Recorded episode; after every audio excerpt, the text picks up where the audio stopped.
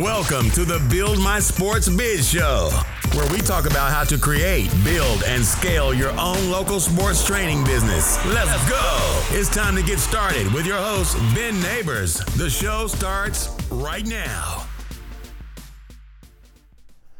All right, what's up, guys? Welcome back to the podcast. So today I'm going to be talking about how to get the killer instinct in sales. And here's one of my techniques that has really helped me a lot. Um, I'd say over the past, especially five years of talking to thousands of parents over the phone or in person, this has also helped our mastermind members um, as well go from, from coaches who hated selling to coaches now who are more aggressive in the sales process. And so here is today's tip, okay? This is all about the follow-up, all right? And I've been reading a lot of books, and I've actually done a lot of tests on my own website where I can prove this, right? But the books that I've been reading um, about sales and persuasion, all of them point to pretty much the same concept. When you're looking to sell something to someone, whether it be a client or just even an idea to someone, you need to be following up on that idea several times. And some of the books I've been reading have been talking about, on average, you need to sell that idea at least seven times before someone takes action. And I see this all the time with, uh, like, I'll give you a great example. With coaches who are interested in our mastermind, what I do is I set up individual payment pages and I send that to, to coaches. And what I do is I track, I see how many times those coaches go to those pages without registering. And I've seen some people, they'll go to it like twenty to twenty-five times. And what I have to do is, because they I haven't seen, they, they haven't taken action yet, is I have to call them or text them or email them or do whatever I have to to get on the phone again to make sure I can answer any questions they have, any obligations, any objections that they have that needs to get cleared out before someone actually buys.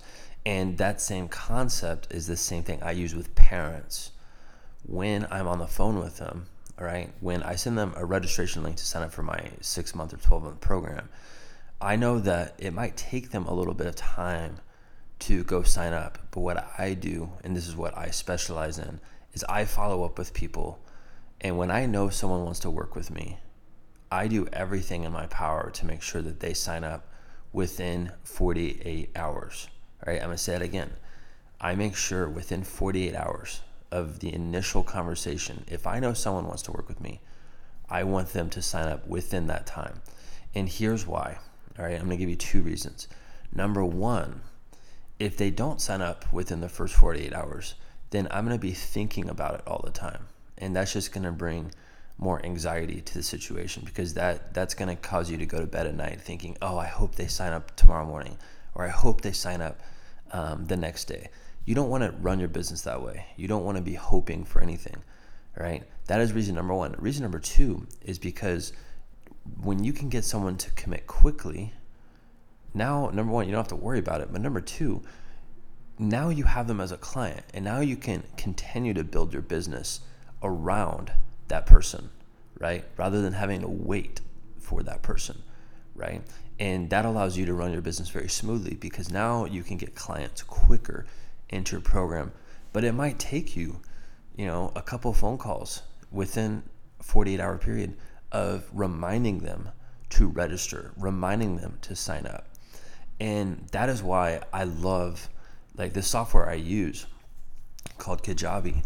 Um, it allows me to send unique checkout pages to certain people. And this way I can see, have they actually gone to the page yet? Yes or no? How many times have they gone there? Like, and then I can call them and figure out what's holding them back. And then I can help them overcome that objection. And from there, they become a client, right? And if you're a mastermind member listening to this, you know that that's the exact same way I followed up with you If you're not and you want to become one, you'll know that I'll follow up with you all of the time because I know that I can actually help, right? And this is the, the key ingredient to following up with people. It's all about confidence. If you know you can help someone, then you will follow up with them. If you're kind of fifty-fifty about helping them, then you're not going to follow up. And this comes down to bold confidence, knowing that what you offer is the solution to their problem, right? And here's the the problem that most parents face when they're looking for a coach to help their kid with private training. They're they're wanting their kid to have more confidence. They're wanting their kid to get better at whatever the sport is that you coach. And if you're confident in your ability to help that kid, you need to be following up with them more than you think, right? I see a lot of coaches out there, they come to me and they say, well, Ben, I talked to thirty co- uh, or thirty parents last month and, and I only had two of them commit to my program. And then I and I asked the same question, well, how many times did you follow up with those who did not commit?